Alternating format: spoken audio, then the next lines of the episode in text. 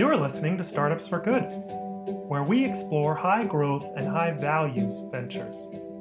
I am your host, Miles Lassiter, three time founder turned investor. Join us to hear stories of entrepreneurs. Join us to be inspired to be a founder or to work for a startup. Join us to be part of a community that believes startups can be a force for good. Welcome to Startups for Good. On today's episode, my guest is Nathaniel Manning. He has a background working at startups, nonprofits, and government, leveraging technology to accomplish a mission. Before I dive into that, I wanted to give you an update on the Giving Circle. This is the group of Startup for Good listeners who participate in pooling our money together to support tech nonprofit startups. So, for this quarter, we're supporting immigrants like us. You can find out more about them at immigrationhelp.org. Their mission is to help immigrants find freedom, opportunity, and love in the United States without the high cost of an attorney. So they provide free software and content to assist in filing immigration paperwork and getting through the whole process. Think of it as a TurboTax for immigration. The team has experience in similar models like Upsolve, which worked on bankruptcy, and they've got strong earned media and SEO ratings. They've just started to serve clients. So they're at the right stage for us. They haven't raised much money. They're still seeking their own 501c3 tax exempt status and are currently sponsored by the Social Good Fund. So click on over to startupsforgood.com, Giving Circle on the header, and you can join and support great organizations like Immigrants Like Us back to our guest for this week.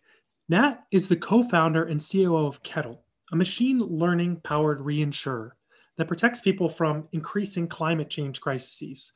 He previously led Ushahidi, the world's largest open source data platform for crisis response. And there he helped scale the Ushahidi platform to over 200 countries, gathering over 10 million firsthand reports. Before that, he was Presidential Innovation Fellow for Open Data and the first chief data officer for USAID. And he's been part of the founding teams of technology startups like Brick and Fellow AI and is on the board of Project Wayfinder. I think you'll enjoy this, so stay tuned. Welcome to Startups for Good. So glad to have you on the show. Thanks for having me, Miles. Yeah, I'm really excited to dive in. You have such an interesting and varied background working across government, NGO, and now for profit startups. I'm so curious about the themes that you see between those, the differences, and how you have walked this journey of so many mission driven organizations. So I'm almost overwhelmed where to start.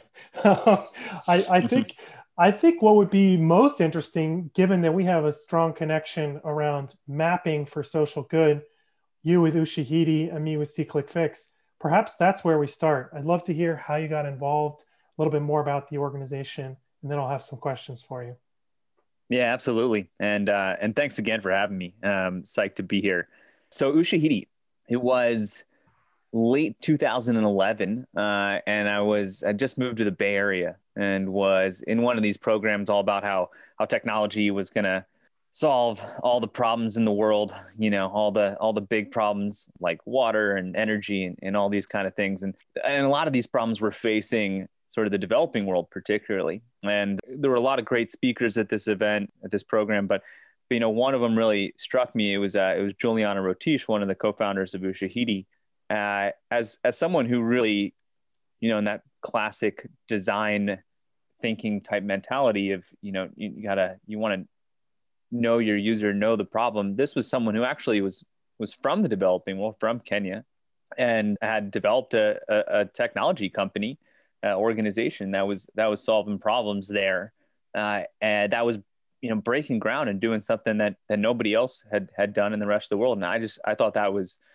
really inspiring uh, at the intersection of things that I was working on and, and wanted to work on, such uh, these you know, technologies that were solving big problems in the world. And so instead of you know going off and trying to create my own thing at that time, I I said, hey, you know, Juliana, what, what could I do to help you? And being that it was an, an open source software company and, and organization, I uh, I started volunteering and doing work, and then uh, was asked to come join Ushahidi to lead the the business development and business strategy team, uh, and really think about a, a monetization process for this tool that was not ad based, was open source, and predominantly served you know those in in need. So that was a uh, a very challenge, a, a, really exciting challenge. You know, how, how do you do this when you're not going to sell licenses and you're not going to sell ads, which is how 99.9% of technology is financed. So I thought that seemed like a, an exciting prospect. And so joined the team uh, at the end of 2011 and was was more or less involved with Ushahidi um, until until 2019 with a, a couple other stops along the way. It was really powerful. It was just drawn by the mission to help marginalized people raise their voice and and get the help they need. And it started out of a disputed presidential election, right? That's exactly right. It started, you know, Ushahidi is a is a tool to essentially let you understand what's happening on the ground. It's a it's a it's a crowdsourcing software platform modeled architecturally similar to sort of WordPress. Every every deployment is a the word we use deployment instead of blog or website, and everyone's its own instance. And what you're essentially doing is crowdsourcing information from people as well as trying to find the signal through the noise of, of social media. So you're originally, you know, looking at RSS feeds, SMS, email, Twitter, uh, etc. Then geolocating and timestamping them to understand what happened when and where. Uh, it's now been used over 200,000 times uh, and predominantly for sort of many different ways. The way a blog can be written about many different things. But the three most well known ones are, are election monitoring, crisis response, and uh, and human rights reporting, and and that's partly because that very first instance, uh, that very first use by Juliana, by Eric, by David, by by Ori, the, the founders, was in 2008 in in Kenya. Uh, and Ushahidi, by the way, means witness or testimony in Swahili. And they uh, they were all bloggers. The election is very close, you know, extremely close. It was a disputed election, and so then the two sides begin to begin to fight. And essentially, there was a, a bunch of human rights abuses during that time, thousands of people killed, and you know, I think about 600,000 people displaced. Uh, and, and what was a very sort of a shining star of democracy on, on the African continent uh, had this, this really troubled election. And so the citizens took it upon themselves to say, what, what's happening on the ground? How do we keep people safe and be able to create a transparent record of, of what's happening here? Right. And I think we started SeeClickFix about the same time that Ushahidi got started. And I wonder what it was that caused these kinds of mapping with a open, crowdsourced feel to them, these sort of mapping tools to get going. And I wonder if it was something about the availability of GIS tools opening up, being better APIs. Do you know? It's a great question. I, I mean, I think that's part of it. Um, you know, I think I think you're right. Like the ability to suddenly put data onto a map was was a little. I mean, now it's incredibly easy, but it, you know, it's just a little bit easier than that compared to time before. Uh, I mean, I think the other thing, you know, even that was still kind of early days of you know mapping being something that was much more of an academic product like Esri, right? To um, to becoming something that was you know you started you know like having google maps out there and but you know i think the other thing that was happening at that time too right it's, it's all sort of changed now but it was that those very early days of social media and social media i think at the time was really being seen as this you know this force for good you know getting voices that were traditionally unheard and the ability to kind of find that signal through the noise there and uh, get out raise those new voices was was really inspiring. So I think that was part of part of the zeitgeist moment as well. Mm-hmm. And what were some of the biggest challenges of running a tech nonprofit?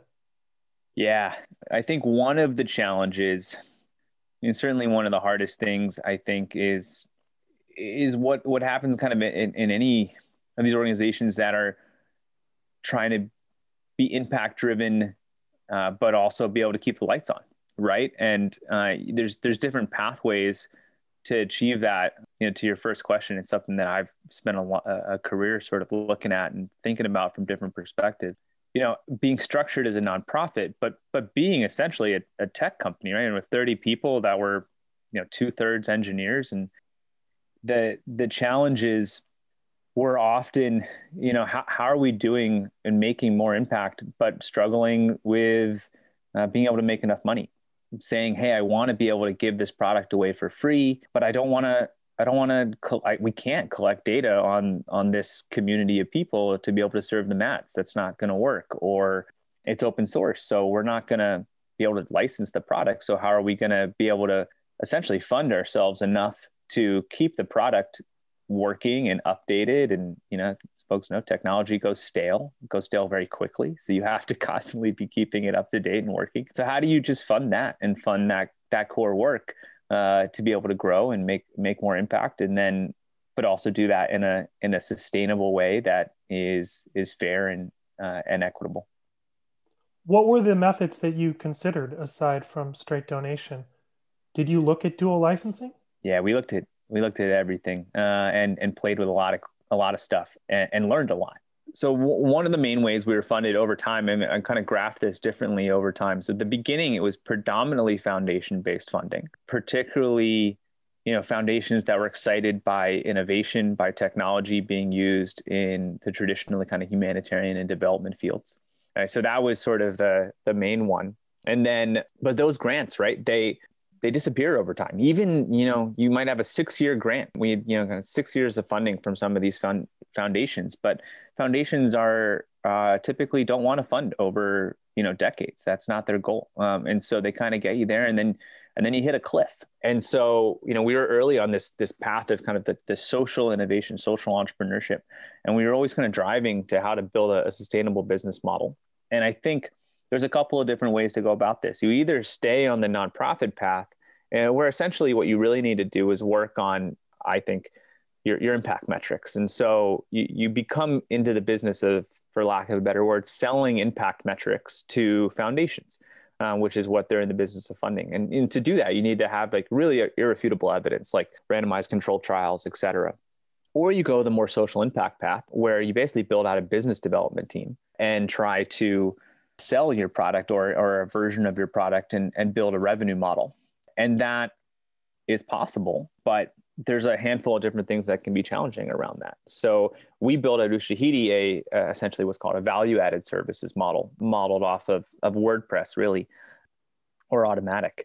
And you can imagine there what we were doing was you'd have you know the hosted version of the platform with extra features and functionality and, and support or you could have you know an entire contract where you're doing essentially all of the work to host it, manage it, customized features, and even programmatic work in partnership. And those those deals is what we kind of was the next phase of the organization, which was doing a lot of the the sort of technological product development in the the sort of traditional development sector or humanitarian sector. So we would be doing doing projects or selling software essentially to you know the Red Cross, to the UN, to um, to USAID projects, and some of those could be huge contracts uh, over periods of time, uh, where we were actually doing the work itself, like maybe running an election monitoring project or or something like that, or we'd be kind of selling the software and all of its value added services to to like a,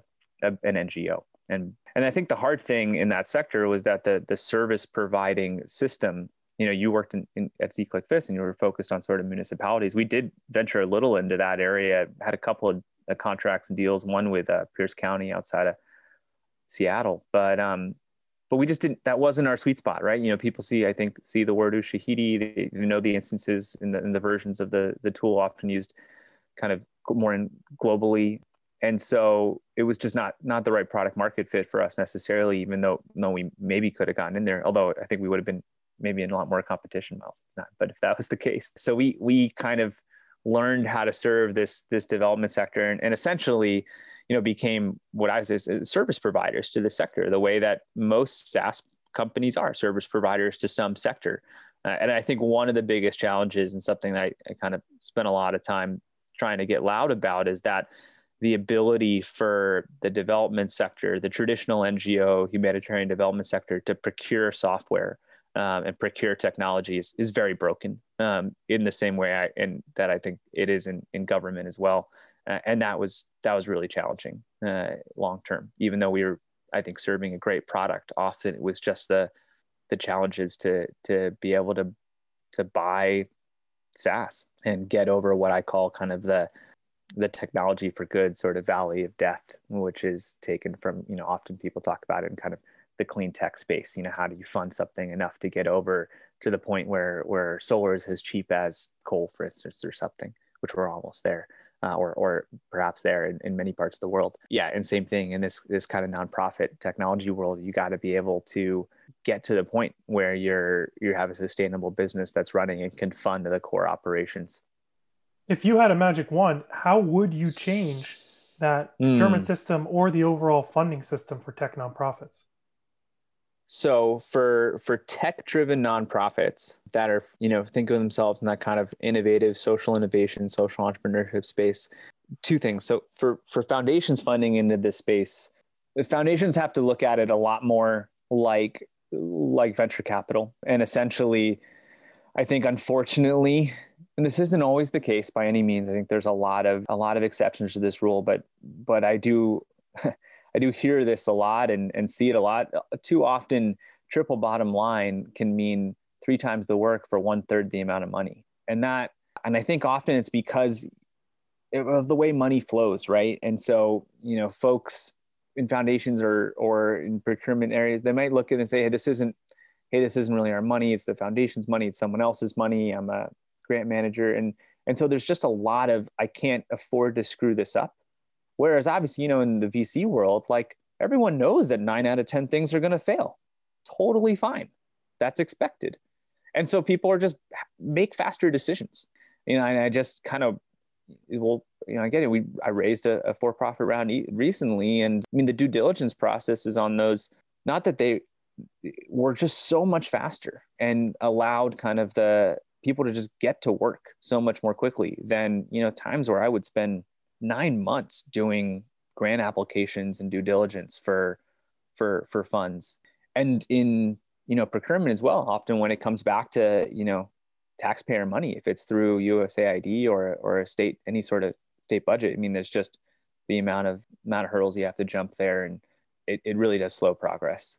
The other thing that gets really hard there, right, is like this this split where your your your customer are the people you're serving, but they're not paying you, whereas your uh, your client is the foundation, and that's who's giving you the money. And and it's really hard sometimes. Sometimes that works fine, but sometimes those incentives are misaligned. And so the the job, I think, eh, for the social entrepreneur in this case, is to work really hard to keep those incentives aligned.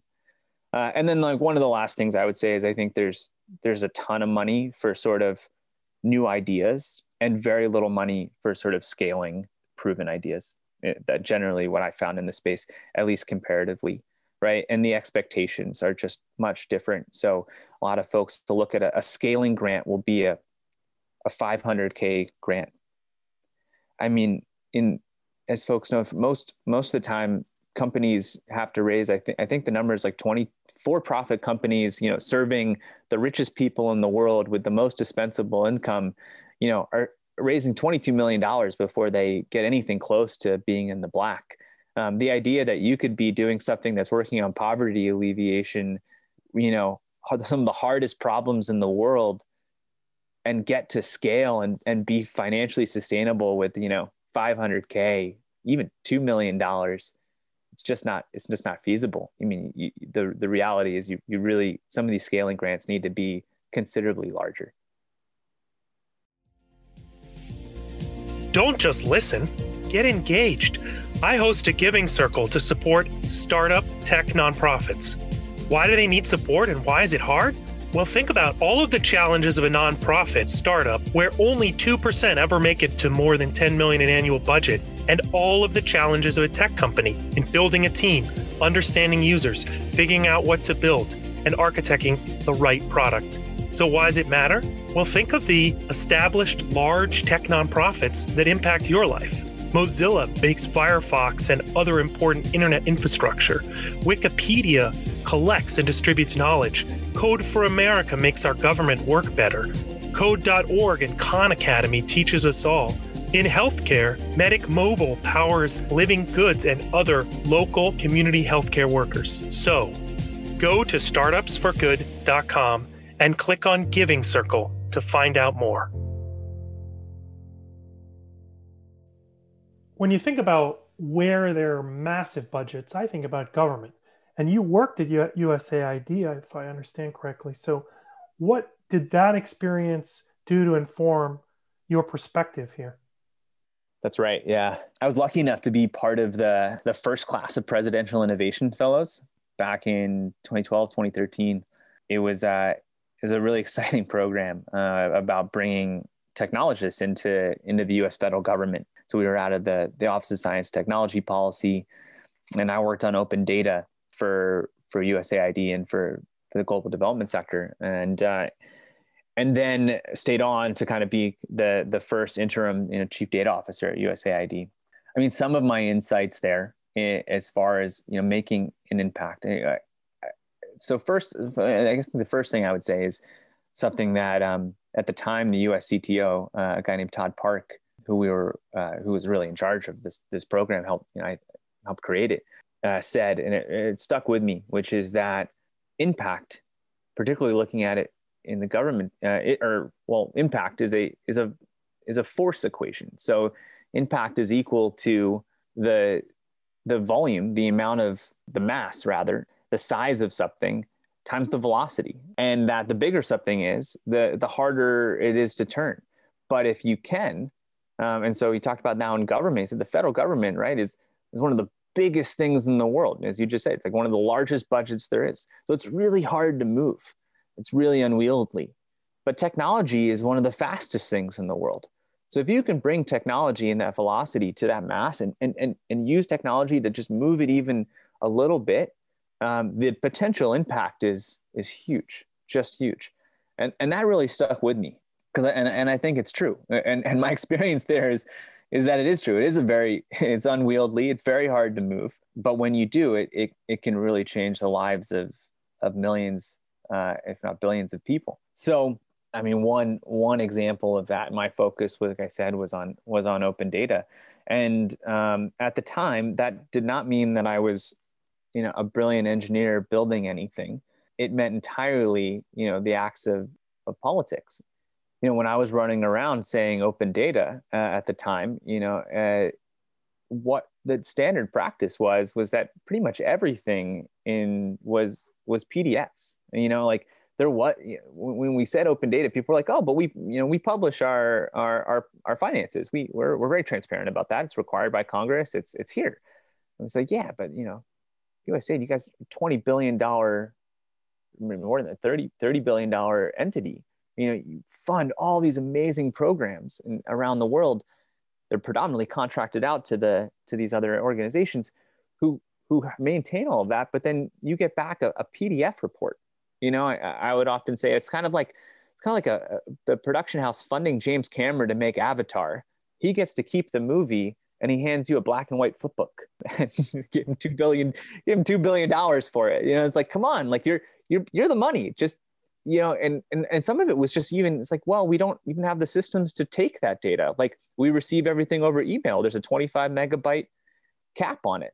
All right well we got to figure that out. So, so how do we build something that just allows you to take back a, a huge data set? You know obviously there's a lot of care around security of data and all that and that's extremely important. But uh but generally you gotta we gotta be able to you can see it. The tables are right there. Oh my god all this amazing research was done but but where is it i'm, I'm just reading this this pdf uh, which is essentially modeled after, you know, at the time, it was just essentially modeled off of like a Dewey Decimal System library, right? You'd search the title of PDFs, and, and that's what you could get uh, online from from this incredible data resource. I mean, just give you an idea. I mean, one of the programs was was was paying people to go to almost every uh, market in uh, sub-Saharan Africa and, and check on a weekly basis the change in price of food.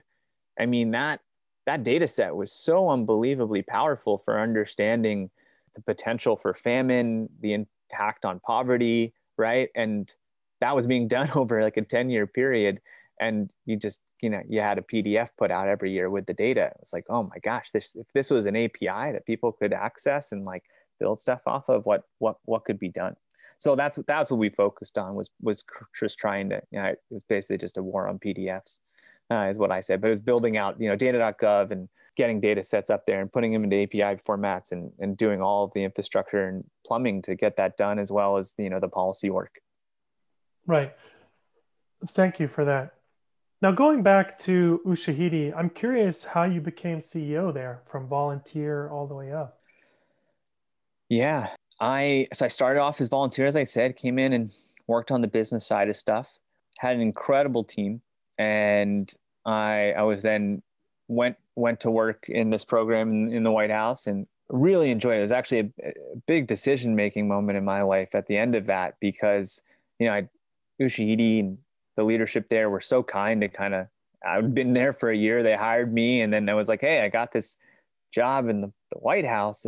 I wasn't expecting it, like this fellowship. Should I go for it?" And said, "Yeah, you know, go for it. We'll, we'll manage, and then come on back." And uh, that that was just great leadership on their part. And at the end of it, right, though, they asked if I wanted to stay on and, be the chief data officer at USAID. And I said, okay, I'll do it for six months. But you know, they wanted me to stay on longer, and, and which was an honor. And, and I had to kind of make this decision at the moment.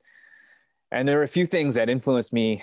I, you know, obviously went back to Shahidi, but there are a few parts that that that influenced me to make that decision. One was the fact that you know it's a it's a trite overused quote but it was in my head and it was so appropriate at the time. But you know the steve jobs quote of wouldn't you rather be a pirate than join the navy? And like literally being in meetings with with, with a bunch of ex-navy and then the ushahidi's whole sort of uh, branding was around pirates at the time and it just kind of kept running through my head. And and the but but the real reason was that you know i often felt like like the work i was working on in government was extremely important the impact there was incredible i'd kind of done what i'd what I'd set out to first do. But it, you know, a lot of it felt like I almost felt a little bit like an imposter. Like you know, the the government.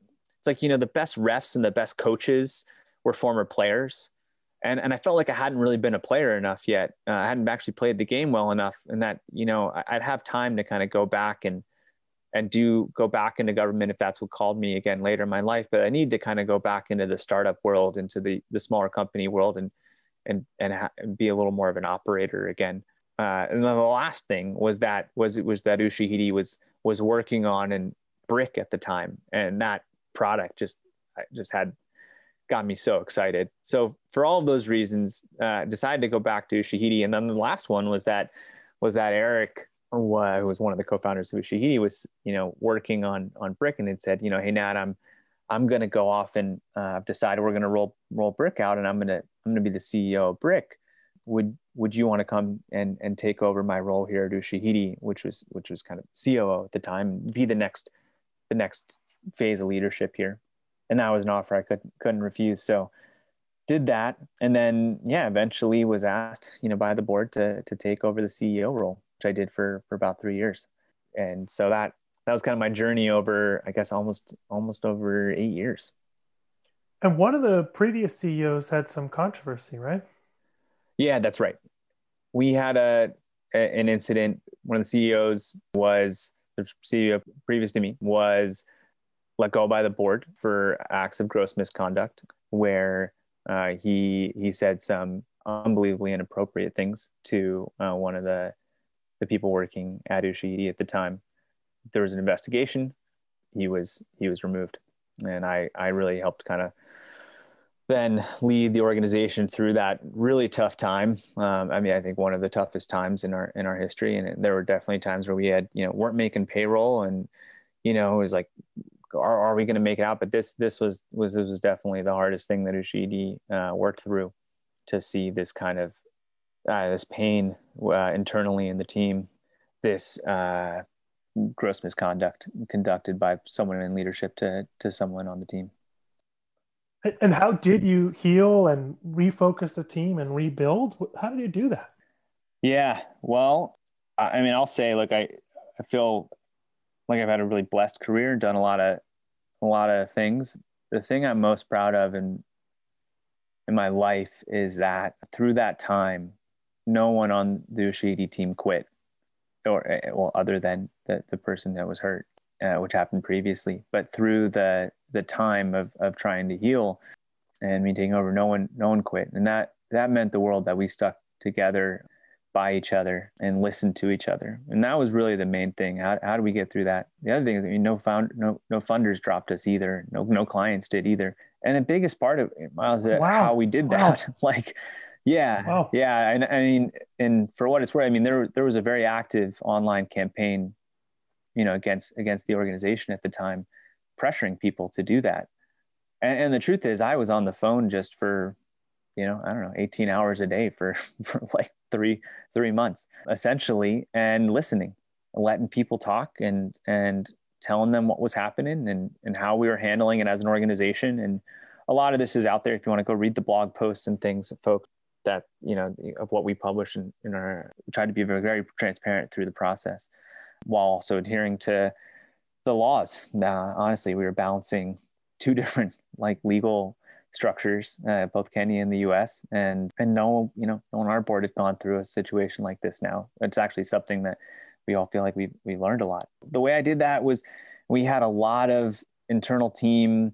Um, I called kind of listening sessions, let people speak their truth. Did a lot of practices where you know we would go around a circle and let people just talk for as long as they wanted, and it was not a debate. It was not an argument. You could not interrupt this person. They had the mic and they had the moment to say what they they wanted, and we sat there and listened and then we as a as a leadership i talked to everyone on that team probably for two to three hours one-on-one every week. And it was hard you know i felt the hardest part was for honestly for the women on the team who were being really attacked online for not quitting. And i just really felt for them because that it's really unfair i felt because this is an organization that obviously does amazing work. And you know i think people get kind of riled up online and, and the idea that the actions of one person, you know, should be that the rest of everyone should, you know, should have to suffer for that. Uh, I felt was really unfair. So we worked really hard to just communicate uh, over and over again, be as transparent as possible, and listen predominantly, and then um, yeah, try to try to communicate the decisions and changes moving forward.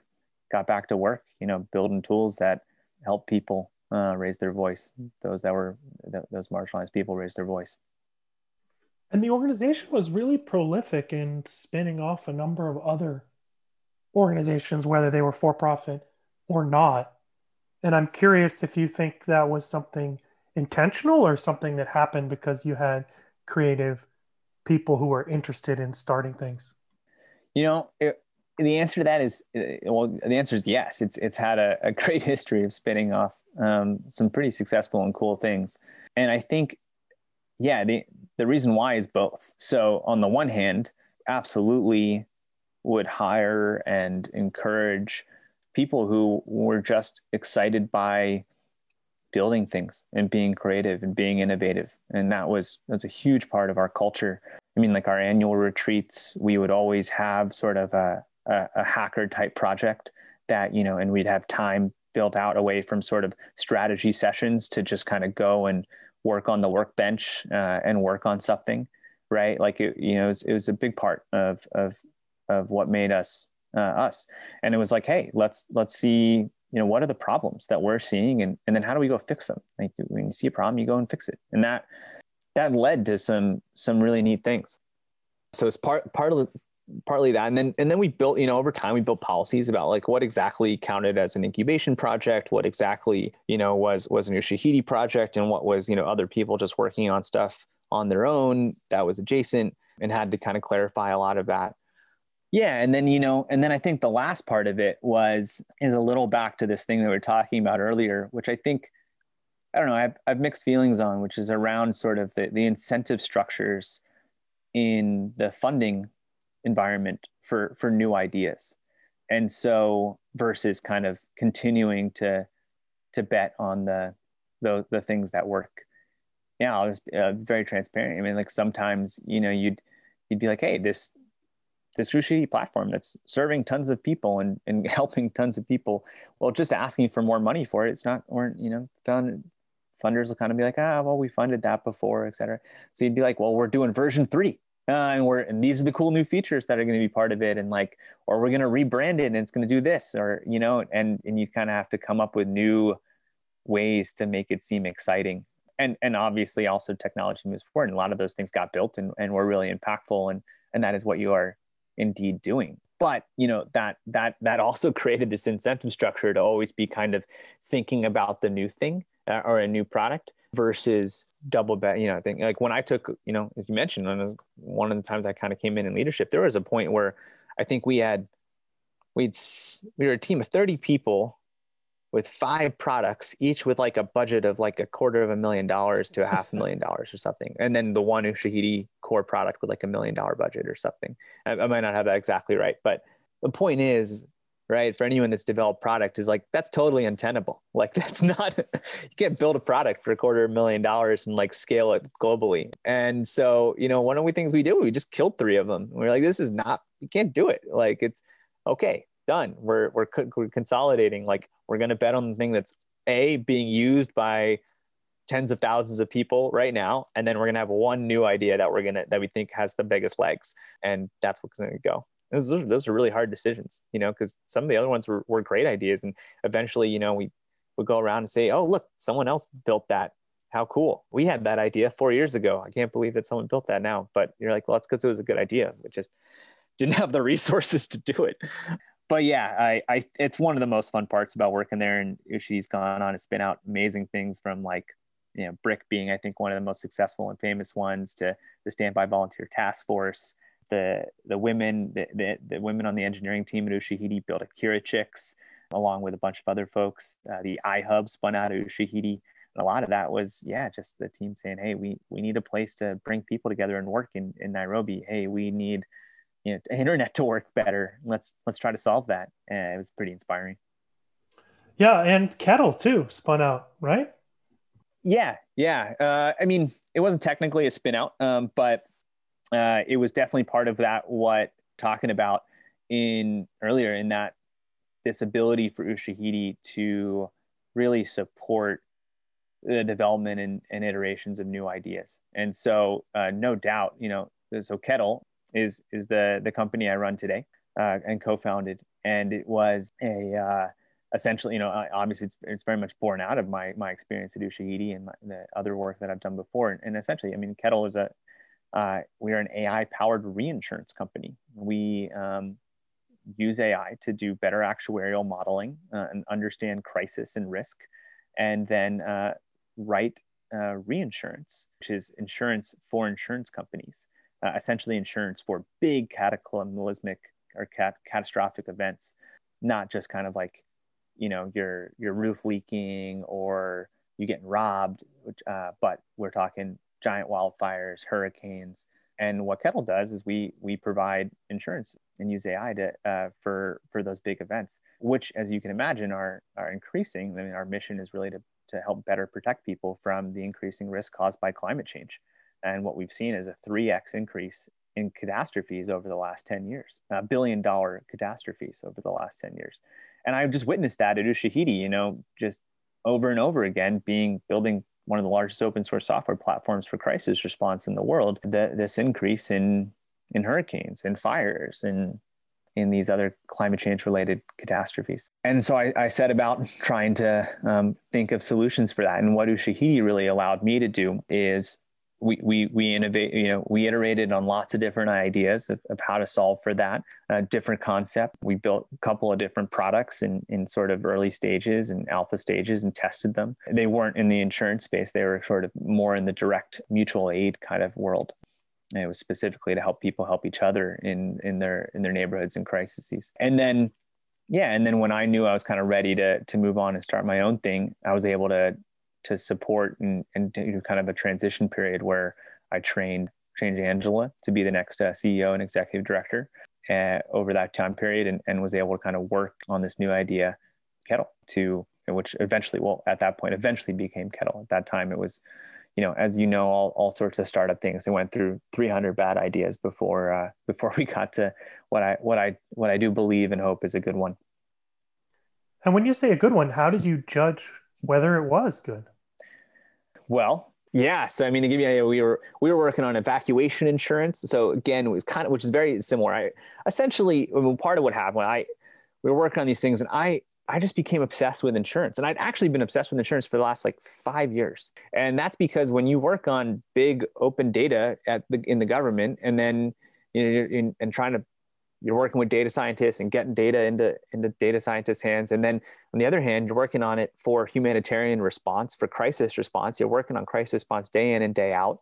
When I was in the government, Sandy hit, and so I lived at FEMA for three days, working on on supporting people and in that response. And I and I just came to realize that that insurance is this uh, you know really beautiful, elegant solution that to, to crisis, right? And that, that, what is it? Or is it essentially it's it's all of us saying, "Hey, we'll we'll we'll put in a little bit of money, and whoever gets hurt, we got your back. You know, we'll we'll make you whole." And if it's me this year, great. And you know, and uh, well, it's not great; it's terrible. But like, great that I get to be, you know, taken care of and and and and and made whole. And if it's one of you, I'll I'll, I'll pay my little piece towards that. I thought it was just this really beautiful thing that's terribly run with incentives kind of in, in a lot of the wrong directions. And then the other thing I noticed, right, was that, you know, these crises would hit.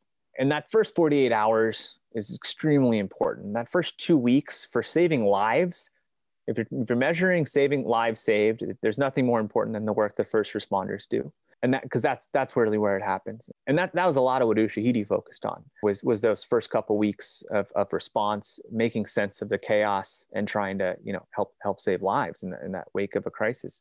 But then you know essentially the news feed moves on the news cycle moves on the donations start to dry up right after the first couple weeks. And then what's left right? What's left is essentially communities and people and their insurance companies for years. And and i thought of it as a graph right? As sort of this you know there's there's this spike uh, this graph of sort of suffering over time. And there's this real big spike at the beginning but then it, it, it kind of goes down. But there's this long period of time where it's you know there's still suffering being being caused. You know, people lose their jobs, their homes aren't rebuilt. I think it's like 40% of claims in from Hurricane Maria in Puerto Rico still haven't been paid out. And that the area under the the curve of the long tail of suffering after the first couple of weeks, you know, might be just as big as the the area under, you know, the big spike at the beginning. And so I uh, and that that the, the only real solution out there is is is is insurance for for this long tail.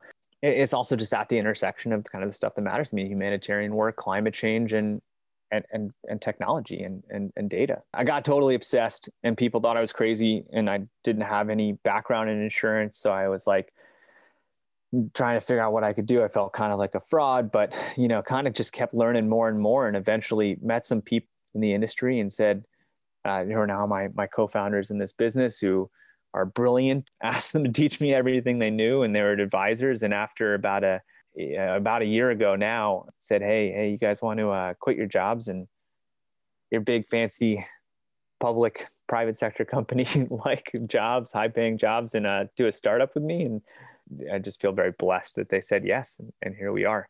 So that was that's what Kettle is. I know your question though was how did I know it was a good idea?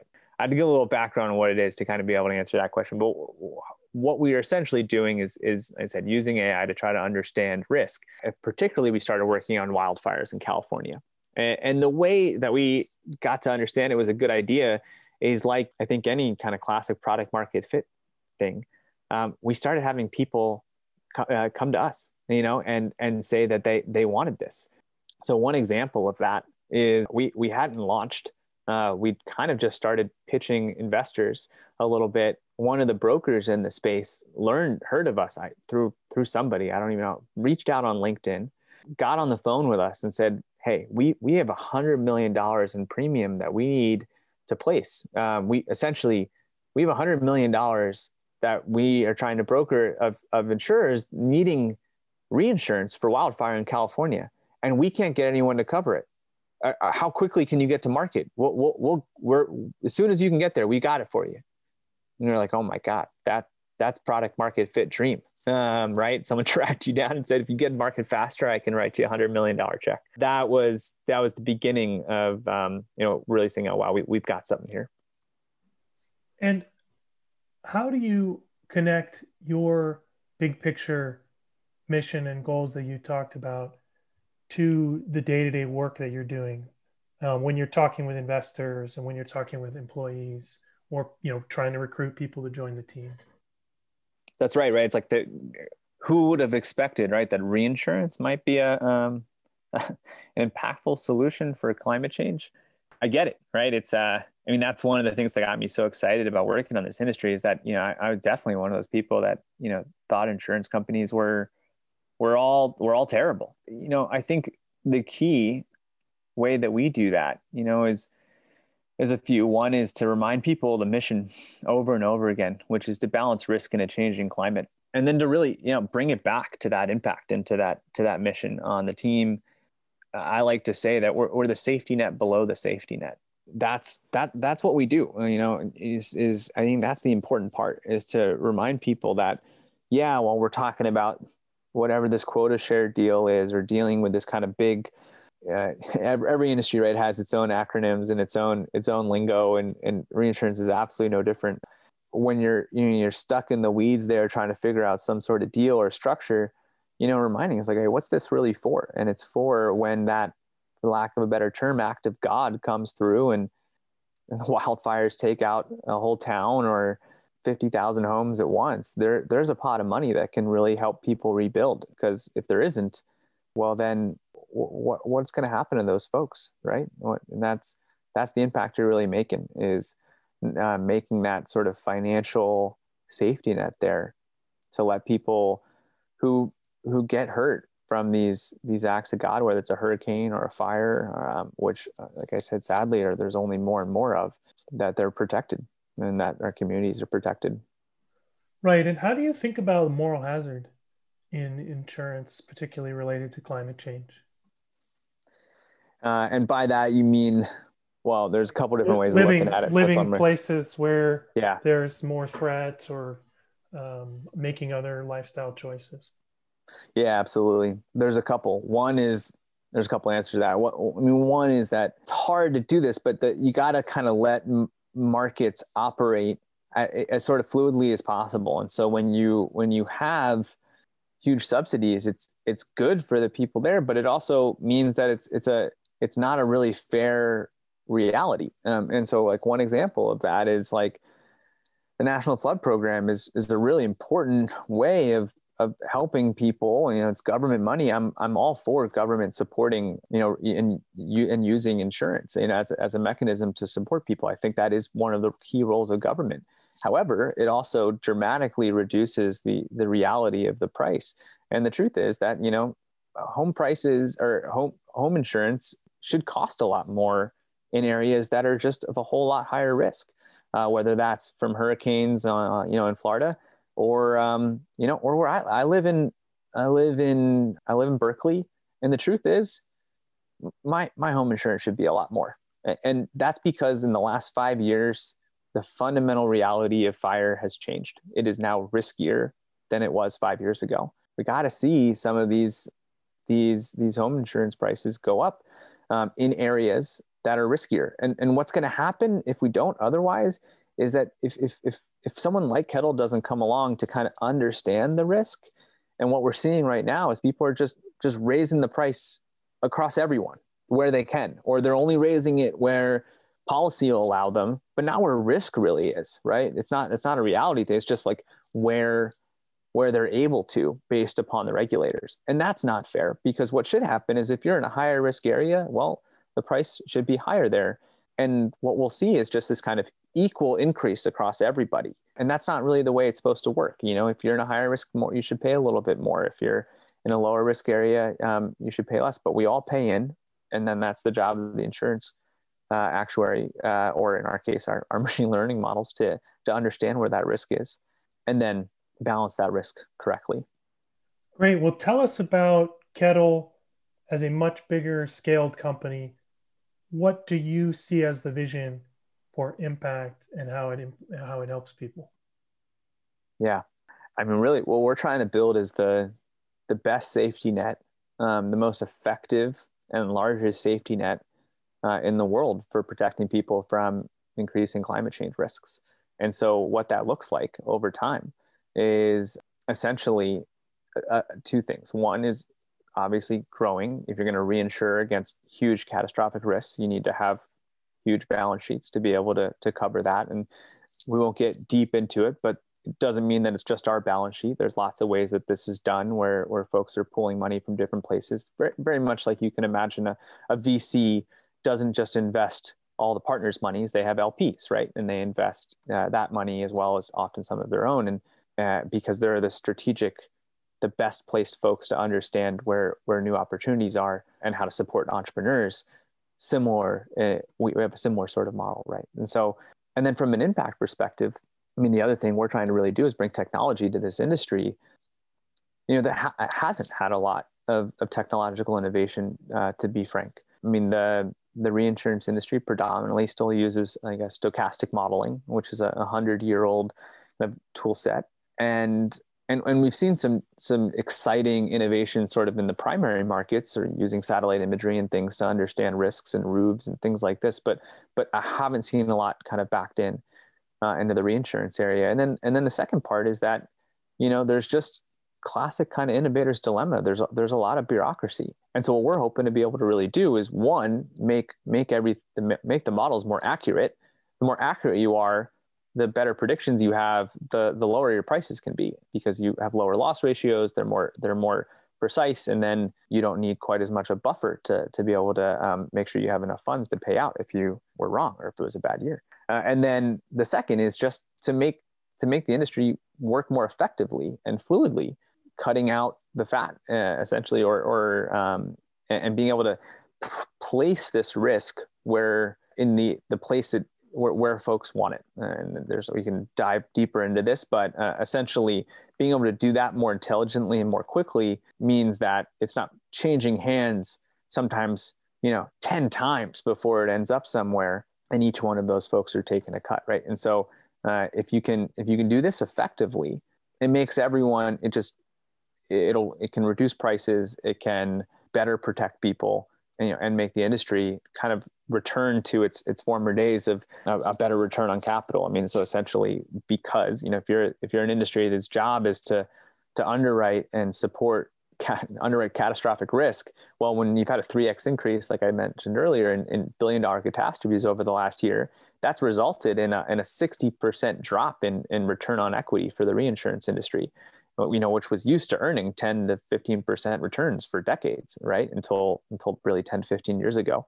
And so the only, the only real answer there is, is you got to bring technology into it to make things more effective and more accurate to be able to kind of return both those returns, drop prices, and better protect people uh, over the long run. Well, thank you so much for that. Thank you for coming on to the show.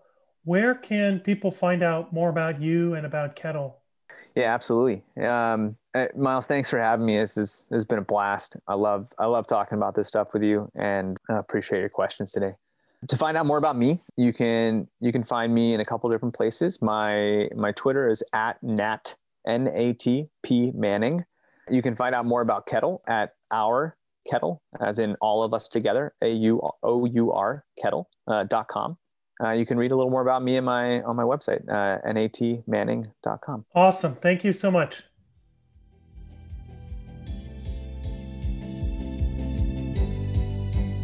If you liked what you heard today on the podcast, be sure to subscribe using your favorite podcast player. And please give us a rating and review. The reviews help others find us. You can follow us on Twitter and Instagram, and you can follow me on LinkedIn. Be sure to visit our website, startupsforgood.com. That's Startups for Good, all run together, no spaces.com. If you were inspired today and want to join our online community or our giving circle, please do so on our website.